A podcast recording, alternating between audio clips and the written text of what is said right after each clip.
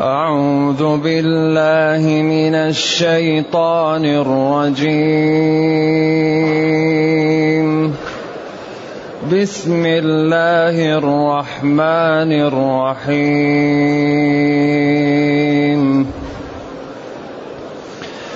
سابقوا إلى مغفرة من ربكم وجنة عرضها كعرض السماء والأرض وجنة عرضها كعرض السماء والأرض أعدت للذين آمنوا بالله ورسله أعدت للذين آمنوا بالله ورسله ذلك فضل الله يؤتيه من يشاء.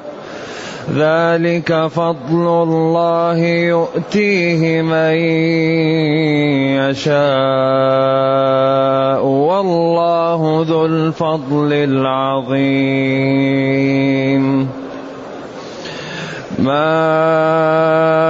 اصاب من مصيبه في الأرض ولا في انفسكم الا في كتاب من قبل ان نبراها إلا في كتاب من قبل أن نبرأها.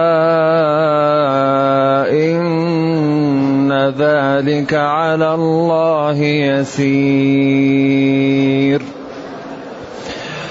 لكي لا تأسوا على ما فاتكم. لكي لا تأسوا على ما فاتكم ولا تفرحوا بما آتاكم ولا تفرحوا بما آتاكم والله لا يحب كل مختال فخور.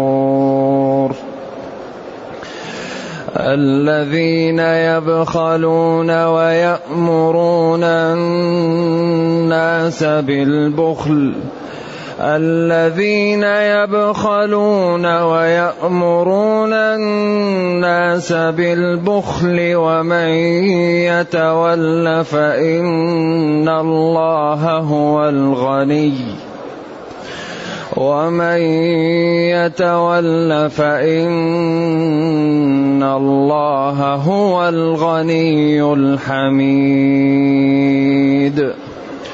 لقد أرسلنا رسلنا بالبينات وأنزلنا معهم الكتاب والميزان.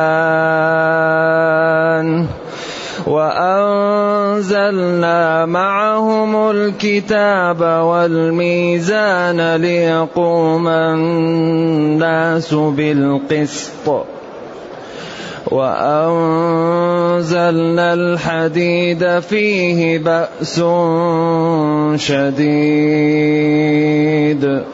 وأنزلنا الحديد فيه بأس شديد ومنافع للناس وليعلم الله من ينصره وليعلم الله من ينصره ورسله بالغيب وليعلم الله من ينصره ورسله بالغيب إن الله قوي عزيز.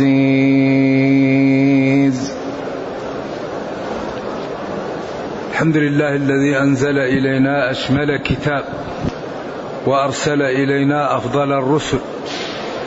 وجعلنا خير أمة أخرجت للناس.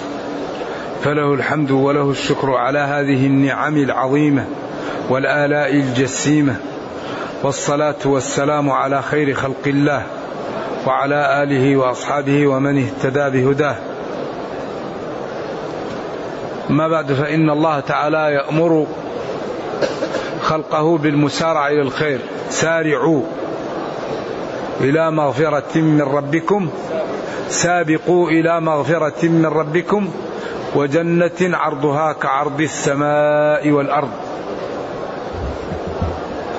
سابقوا. فاستبقوا الخيرات. والسابقون الأولون من المهاجرين والأنصار. ولذلك الذي يسبق يسبق. والذي يتأخر يتأخر. سابقوا. أيوه إلى مغفرة من رب هذا هذا دعاء للمؤمنين. إلى مغفرة من ربكم. وجنة عرضها كعرض السماء والأرض. السماء وضع والأرض جنبه فأصبح عرض هذه الجنة كالسماء والأرض إذا لصقوا ببعض. وهذا تعبير عن وسعها وكثرة ما فيها. أعدت هيئت للذين آمنوا بالله ورسله. هذه الجنة هيئت للمؤمنين. بعدين ذلك فضل الله. ذلك فضل الله. إعطاء الله لبعض الناس الجنة هذا فضل منه. وإدخاله لبعض الناس النار ذلك عدل منه. يؤتيه من يشاء يعطي ذلك من يشاء. والله صاحب ذو الفضل العميم العظيم. ثم وضح أن هذا من فضل الله وأن ما يكون في الكون بإرادة الله وبقدره. ما أصاب ما أصاب. أصاب حصل ووقع. من مصيبة المصيبة هنا محتمل أن يكون يقصد بها ما ينال الإنسان من المكاره. ما ينال الإنسان من المكاره شيء إلا هو مكتوب عليه قبل أن يوجد. ومحتمل أن يكون في السياق ما أصابه من شيء يكرهه أو يحبه إلا هو مكتوب. ويرجح ذلك ما بعدها. إذا ما نزل بالإنسان من أمر إلا وهو مكتوب عليه قبل نزوله. ما أصاب من مصيبة في الأرض من قحط ومن فيضانات ومن زلزال ومن موت أنعام ومن جدب ولا في أنفسكم من مرض وفقد عضو وفقد حبيب وفقد الإنسان نفسه. إذا ما يقع في الأرض من الأمور أو في الذين يسكنون على الأرض. وبعدين قال ولا في أنفسكم. ما قال ما أصاب من مصيبة في الأرض وفي أنفسكم. قال لا. ولا في أنفسكم. لأن إصابة النفس أشد من الإصابة التي تقع في الأرض في المزارع وفي الأنعام. أن النفس أولا تؤلم وتتعلق تعلق الإنسان بنفسه أقوى وبالناس. من قبل أن نبرأها أي نوجدها. إلا في كتاب أي مكتوبة في اللوح المحفوظ. من قبل أن نوجدها. إن ذلك الكتب وذلك التقدير وذلك العمل على الله سهل يسير. لا تعب فيه ولا كلفة. ثم بين العلة في ذلك رحمة بخلقه ورفقا بهم لكي لا يتهالكوا على ما يصيب الإنسان في هذه الدنيا لأنها دار زوال. ودار كدر. كما قال أبو ذؤيب حكم المنية في البرية جاري. ما هذه الدنيا بدار قراري جاورت أعدائي وجاور ربه شتان بين جواره وجواري. يعني ولذلك يقال إن البخاري قال بيتا قال إن تعش. تفجع بالأحبة كلهم. وذهاب نفسك لا أبا لك أفجع. إنسان إما يعيش يفقد كل أحبته أو يموت هو نفسه. إذا أخبر الله جل وعلا أن ما يصيب الكون من خير أو شر أو قحط أو مرض أو صحة أو غنى أو فقر مكتوب. لما هو مكتوب؟ مكتوب قبل ذلك ومنتهي لكي لا تأسى أيها العبد على ما فاتك. من مغنم أو من مال أو من حبيب أو من منفعة من منافع جسمك. لكي يبقى الوقع يمكن أن يتحمل ويتدارك. إذا علم الإنسان أنه منتقل عن هذه الدار وأن ما عنده من المال والولد والدور سيرحل عنه. يكون إصابته تخفف عليه الإصابة ويكون وقعها على القلب أخف. إلا في كتاب. بعدين قال لكي لا تأسوا على ما فاتكم ولا تفرحوا بما أتاكم. بخلاف الكفار إذا أصابهم مرض يخور الواحد مثل خوار الثور. وإذا فقد مالا أو حبيبا تجده كالطفل. لا يتماسك. أما المسلم يأوي إلى ركن شديد. إلا في كتاب لكي لا تأسوا على ما فاتكم ولا تفرحوا بما أتاكم. وإذا أعطاكم مال أو جاه أو نعمة لا تبطروا وتتكبروا وتقعوا في الغبطة الزائدة والفرح الزائد الذي يسبب احتقار الآخرين والتكبر عنهم. إذا الله كتب لك ما قدر عليك فعش سعيدا قرير العين طائعا لربك يعني مقدر للأمور قدرها وأنت مطيع لربك مطمئن. إن أصابتك سراء شكرت وإن أصابتك لا سمح الله ضراء صبرت. وإن أصابتك سراء شكرت لربك. وهذا لا يكون إلا للمسلم. عجبا لأمر المؤمن. إن أمر المؤمن كله خير. إن أصابته سراء شكر فكان خيرا له. وإن أصابته ضراء صبر فكان خيرا له. وليس ذلك لغير المسلم. اذا هذه الجرعة وهذه الآية الجمل وهذه الآية تجعل المسلم يرسم حياته على طاعة الله. يرسم حياته على ما به يعز في دنياه وأخراه. لأن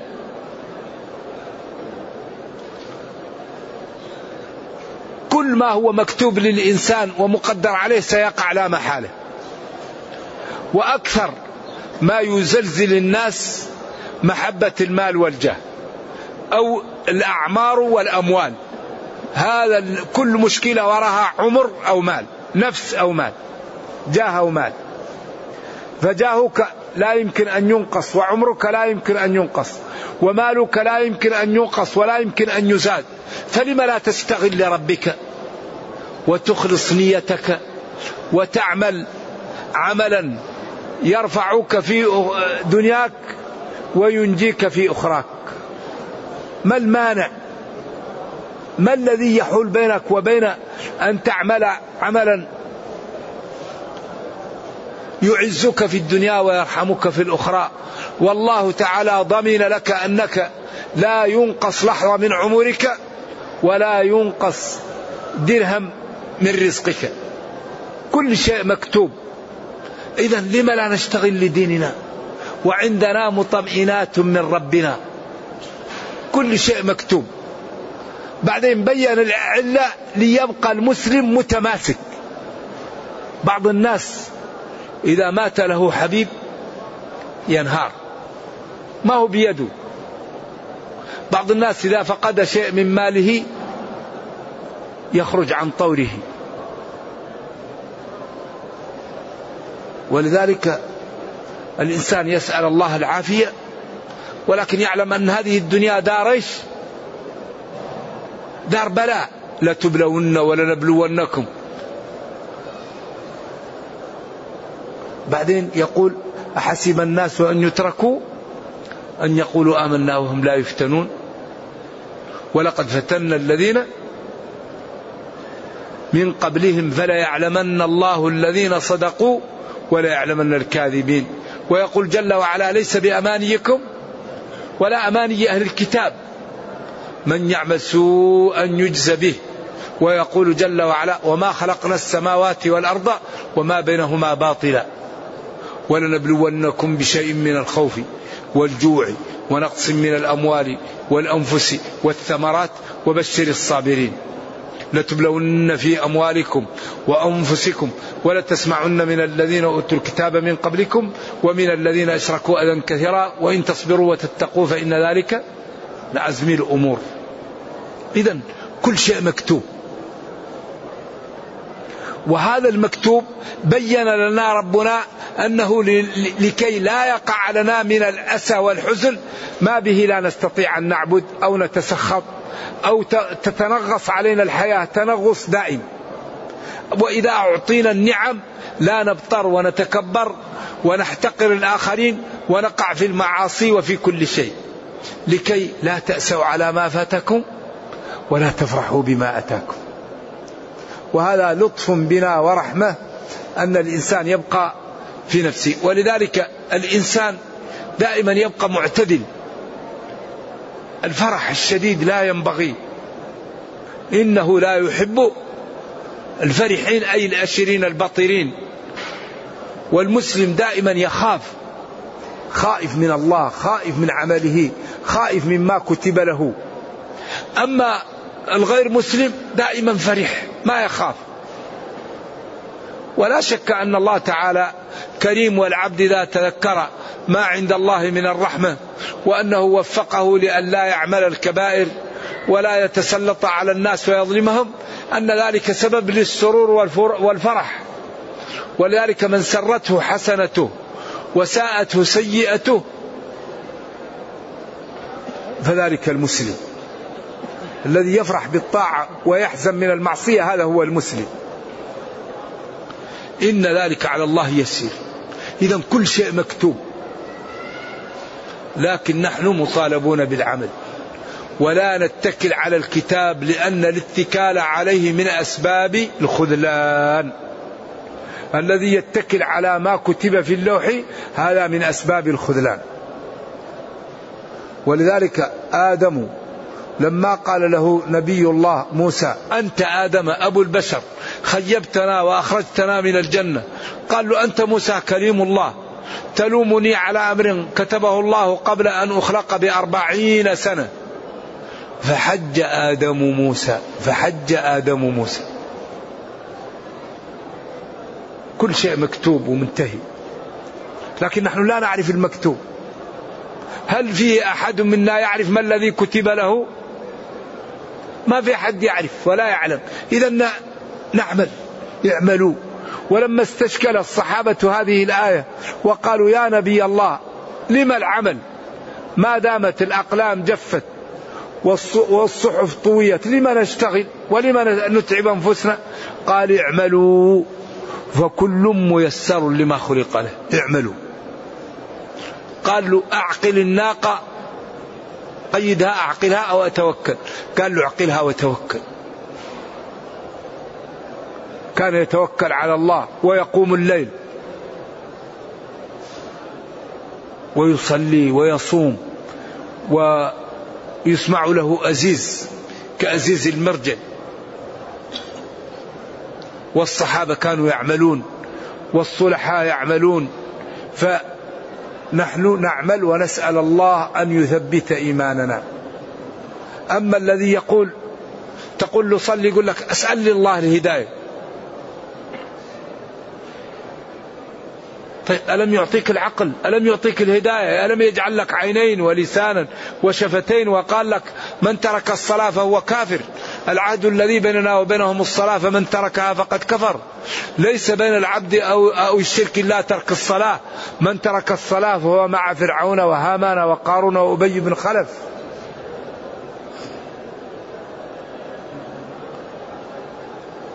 لذا هذه الآية تجعل المسلم يعيش متوازن.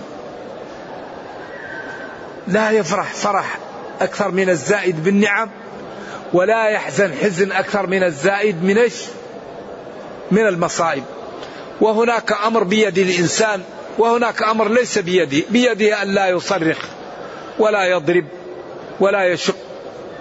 أما البكاء هذا لا يملكه الإنسان. كما قال نبينا إن القلب لا يحزن وإن العين لتدمع. ولا نقول إلا ما يرضي ربنا.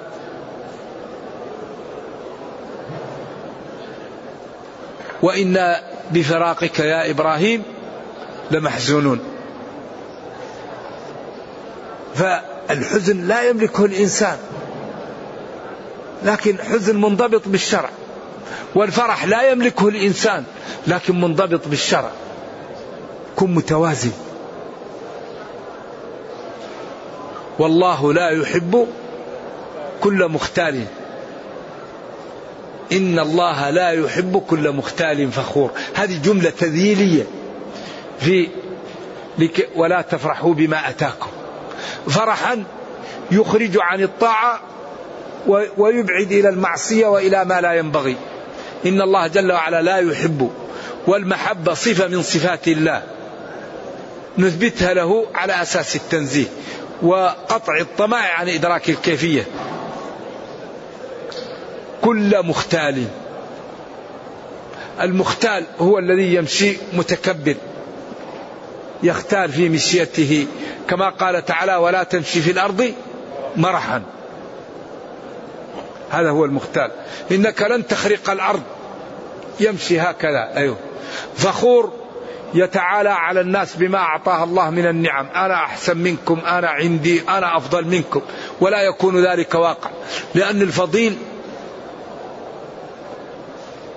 لا يتكبر على الناس. كل ما زاد الرب عبدا فضلا كل ما زاد تواضعا. لأن من نعم الله على العبد أنه إذا أعطاه الفضائل تواضع. ولذلك قالوا النعمة الوحيدة الذي لا يحسد عليها التواضع. لا توجد نعمة إلا يحسد صاحبها. إلا التواضع. لا يحسدك أحد على أنك متواضع أبدا.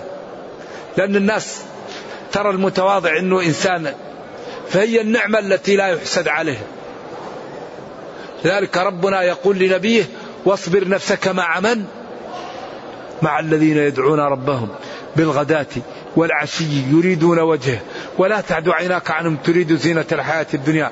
ولا تطع من أغفلنا قلبه عن ذكرنا واتبع هواه. وكان أمره فرطا وقل الحق من ربكم. فمن شاء فليؤمن ومن شاء فليكفر. إنا أعتدنا للظالمين نارا أحاط بهم سرادقها الآية عياذا بالله. ذلك المتواضع. دائما تجده يجلس مع المساكين مع الضعاف. المتكبر إذا رأى المساكين يشرد. ما يحب أحد يراه مع مسكين ولا مع ضعيف. وهذا الشيء يعطيه الله لبعض الخلق. كل الواحد عنده مرتبة وعنده منزلة ومال وجاه ولكنه متواضع. ولذلك قال تواضع تكون كالبدر تبصر وجهه على صفحات الماء وهو رفيع. ولا تك كالدخان يعلو بنفسه إلى طبقات الجو وهو وضيع وإن كريم الأصل كالغصن كلما تزايد من خير تواضع وانحنى.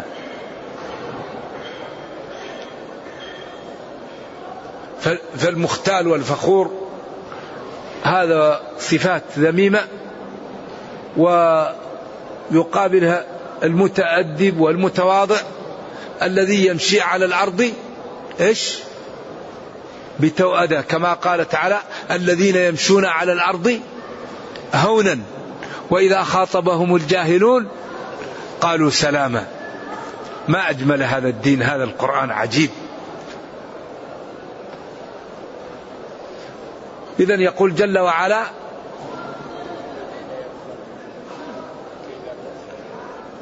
الآية اللي هي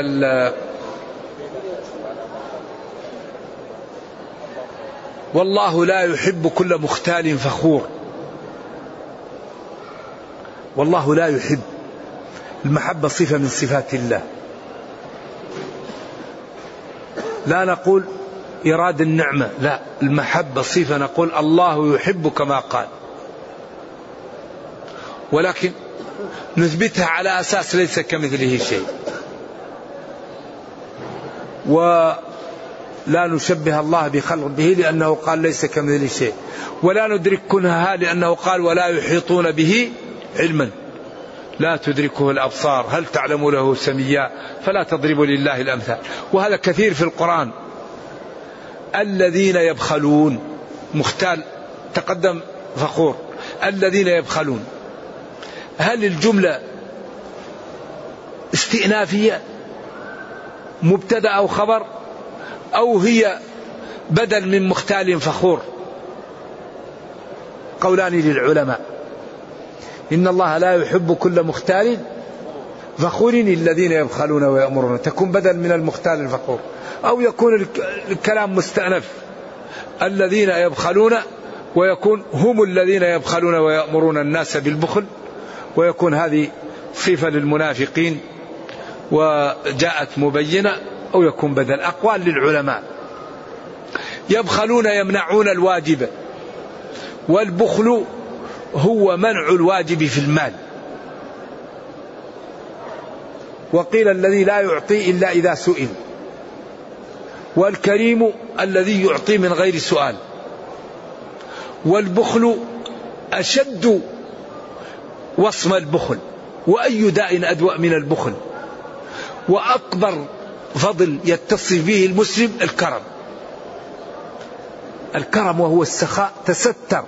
بالسخاء من كل عيب فإن العيب يستره السخاء. قالوا على بخل قال وأي داء أدواء من البخل؟ وكل مشكلة وراها البخل. البخل هو يمنع الإنسان الواجب عليه والشح يمنع الإنسان الواجب عليه ويطمع فيما ليس له. هذا يقال له الشحيح. الذين يبخلون يمنعون الحقوق في أموالهم ويأمرون الناس بمنع الحقوق ويأمرون الناس بالبخل. أعوذ بالله. هؤلاء المنافقون شريحة من المجتمع دنيئة ولذلك هم في الدرك الأسفل من النار. لأنهم أدنى من أدنى الأصناف الفاسدة المنافقون. لأنهم حاولوا أن يستفيدوا من المسلمين وحاولوا أن يستفيدوا من الكافرين وأخذوا العصا من وسطها ففضحهم ربهم. وكشف عوارهم وجعلهم في أشد دركات النار عقابا على ما فعلوا الذين يمنعون الواجب ويأمرون الناس بمنعه يبخلون ويأمرون الناس بالبخل. ومن يتولى يعرض عن دين الله وعن عبادته وعن شرعه فإن الله جل وعلا هو الغني الحميد. هو الغني الحميد قرأ بها خمسة من العشرة. وقرأ من العشرة نافع وأبو جعفر وابن عامر إن الله الغني الحميد. هو هذه ما هي في قراءة نافع ولا أبي جعفر. والجمهور قرأوا هو الغني الحميد. من في قوله في التوبة قرأها ابن كثير من تحتها الأنهار وقرأها الجمهور جنات تجري تحتها النار في التوبة. إن الله الغني الحميد هذا قصر. وقوله هو الغني الحميد تأكيد القصر. لأن تعريف جزئي الجملة هذا من أنواع القصر.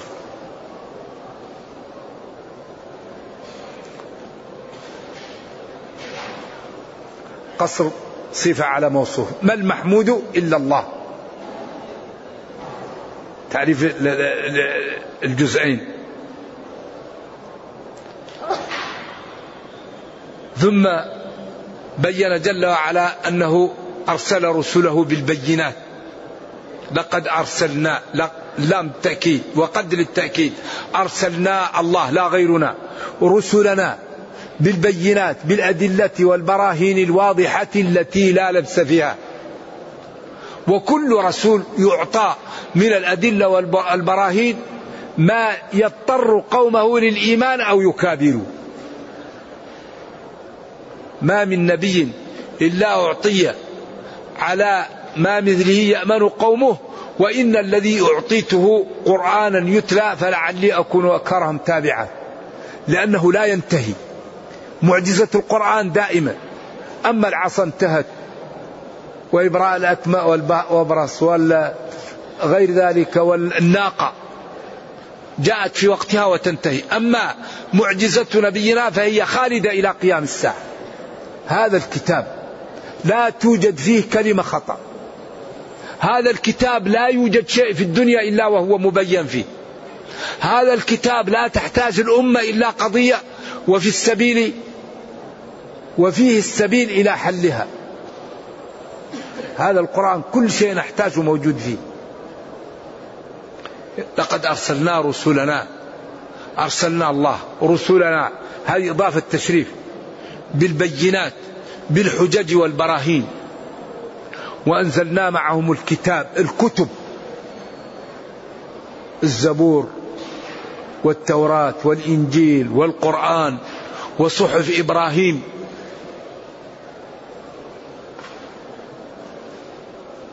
ليقوم الناس بالقسط والميزان العدل. أنزلنا معهم الكتاب والميزان العدل. هذا الكتاب قائم على الميزان. لا تظلمون ولا تظلمون. ويل للمطففين. ولا يجرمنكم شنآن قوم على أن لا تعدلوا. اعدلوا. إن الظلم إن إن إيش؟ إن الظلم إن الشرك لظلم عظيم. نعم. فالله تعالى حرم الظلم ووضع ميزان وأعطى لكل ذي حق حقه وبين الطرق. ميزان واضح. أرسلنا هؤلاء الرسل بأدلة وبراهين وبكلام معقول. قال قال لهم في آخر سورة يونس ماذا قال الآيات الأخيرة من سورة يونس؟ وإن وإن يردك الله وإن يمسسك الله بخير وإن يمسسك طيب إيش بعد هذا؟ قل يا أيها الناس قل يا أيها الناس قد جاءكم الحق من ربكم. فمن اهتدى فإنما يهتدي لنفسه ومن ضل فإنما يضل عليها وما أنا عليكم بوكيل. هذا عجيب. إذا الرسل تملك أن تبين للناس وتوضح لهم. أما إيقاع المعلومة في القلب هذا من خصائص الربوبية. إذا يقول جل وعلا لقد أرسلنا رسلنا بالبينات بالحجج والبراهين وأنزلنا معهم الكتب والعدل ميزان العدل. ليقوم الناس ولذلك قال الرحمن علم القرآن خلق الإنسان علمه البيان. الشمس والقمر بحسبان والنجم والشجر يسجدان والسماء رفعها ووضع الميزان. ألا تطغوا في الميزان.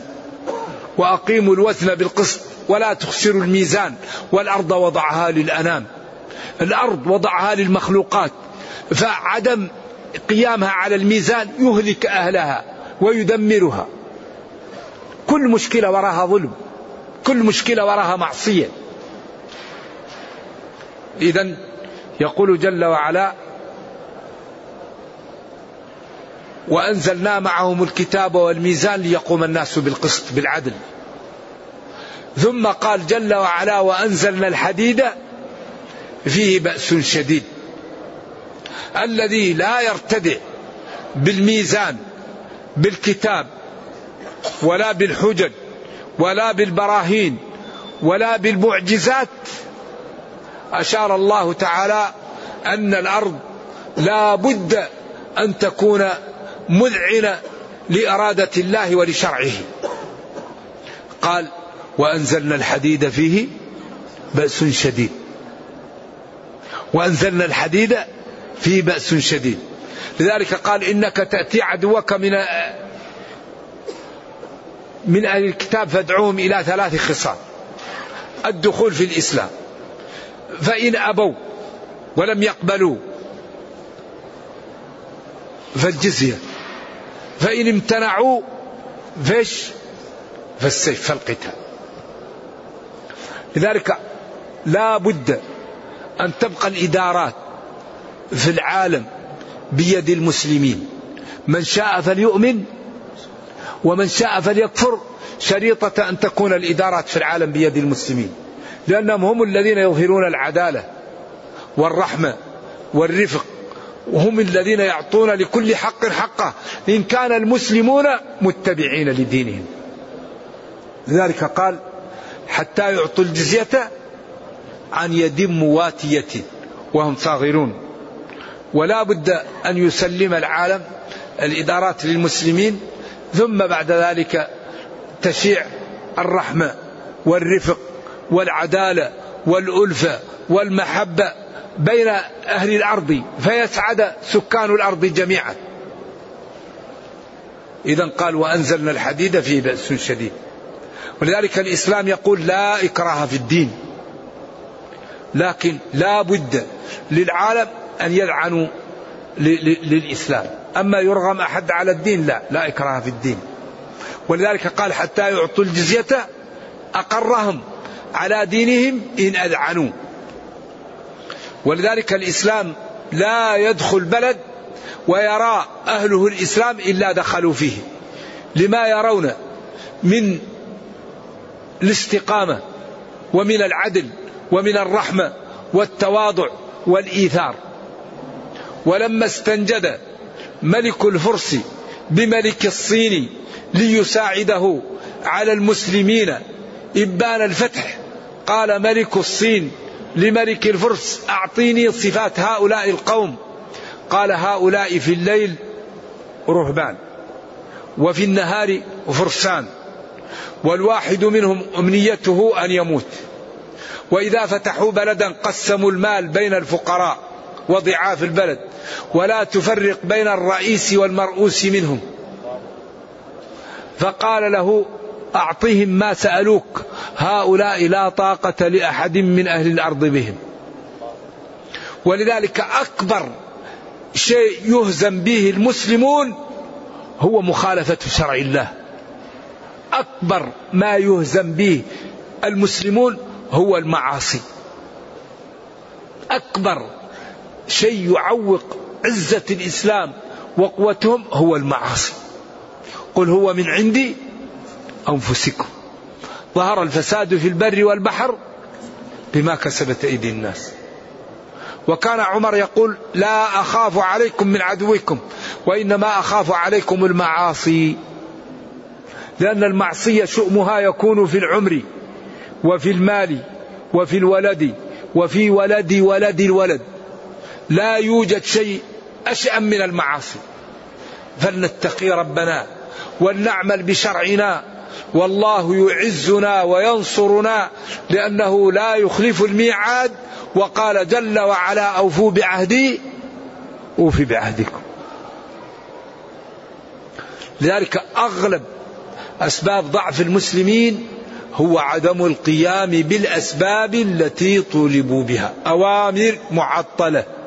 أعدوا تعاونوا كونوا مع الصادقين اثبتوا اذكروا الله كثيرا أقيموا الصلاة آتوا الزكاة افعلوا الخير. أوامر معطلة عند كثير من المسلمين. نواهي منتهكة ولا تنازعوا. لا يغتب بعضكم بعضا. لا يسخر قوم من قيم من قوم. لا تنابزوا بالألقاب. إن الله لا يغير ما بقوم حتى يغيروا ما بأنفسهم. لا بد أن نأتي الأمور من أبوابها. نأتي الأبواب من أبوابها البيوت من أبوابها حتى نصل إلى العزة وإلى الرفعة وإلى ما أراد ربنا منا. لأن ربنا أنزل علينا هذا الكتاب وأخبرنا أنه تبيان لكل شيء وأخبرنا أن قوله الحق وأمرنا بتدبره وبقراءته وبعدم هجره. كل شيء نحتاج نأخذه من هذا الكتاب. في دنيانا وأخرانا. الآن لو ننظر المخاطر التي تواجه الأمة نهى نهى القرآن عنها. وأمر بالذي يضعف المسلم أنه لا يكون. أعدوا ولا تنازعوا. ذروا ما بقي من الربا ولا تقربوا الزنا. افعلوا الخير لعلكم تفلحون. تعاونوا كونوا مع الصادقين. هذه أمور لو عملها المسلمون لارتقوا. اذا يقول جل وعلا وأنزلنا الحديد فيه بأس شديد ومنافع للناس. انظروا كيف هذا الحديد الآن الموجود. كم الآن هذه الطائرة تختصر من الوقت؟ نفع عجيب. تختصر على الإنسان عشرات الأيام. الذي كان يقطعه في سنة يقطعه في يوم. والذي كان يقطعه في شهر يقطعه في ساعة. منافع للناس. ولكن بأس شديد لا سمح الله إذا وقع كم يكون فيه أيضا بأس شديد هذا الحديد. ذلك هذا من إعجاز القرآن. ذلك هذا وكم في الحديد من من منافع للناس من سكاكين وغيرها وأشياء وبناء. وأيضا سلاح الواحد يدفع به عن نفسه ويدعو به لدينه. وأنزلنا الحديد فيه بأس شديد ومنافع للناس. وليعلم الله من ينصره ورسله بالغيب. إن الله قوي عزيز. وليعلم الله علما تقوم عليه الحجة ويؤاخذ به. لأنه يعلم أن بعض الناس يكفر لكن لا يعذبهم حتى يرسل لهم الرسل ويكذبوا كما قال وما كنا معذبين حتى نبعث رسولا إن الله قوي. أيوه. قوته لا يعلمها إلا الله. عزيز غالب. ومن هذه صفاته يطاع فلا يعصى. ويشكر فلا يكفر ويذكر فلا يترك. ونرجو الله جل وعلا أن يرينا الحق حقا ويرزقنا اتباعه وأن يرينا الباطل باطلا ويرزقنا اجتنابه وأن لا يجعل الأمر ملتبسا علينا فنضل.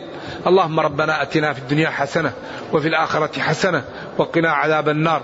اللهم اختم بالسعادة آجالنا واقرم بالعافية غدونا وآصالنا واجعل إلى جنتك مصيرنا ومآلنا. سبحان ربك رب العزة عما يصفون وسلام على المرسلين والحمد لله رب العالمين. وصلى الله وسلم وبارك على نبينا محمد وعلى آله وصحبه. والسلام عليكم ورحمة الله وبركاته.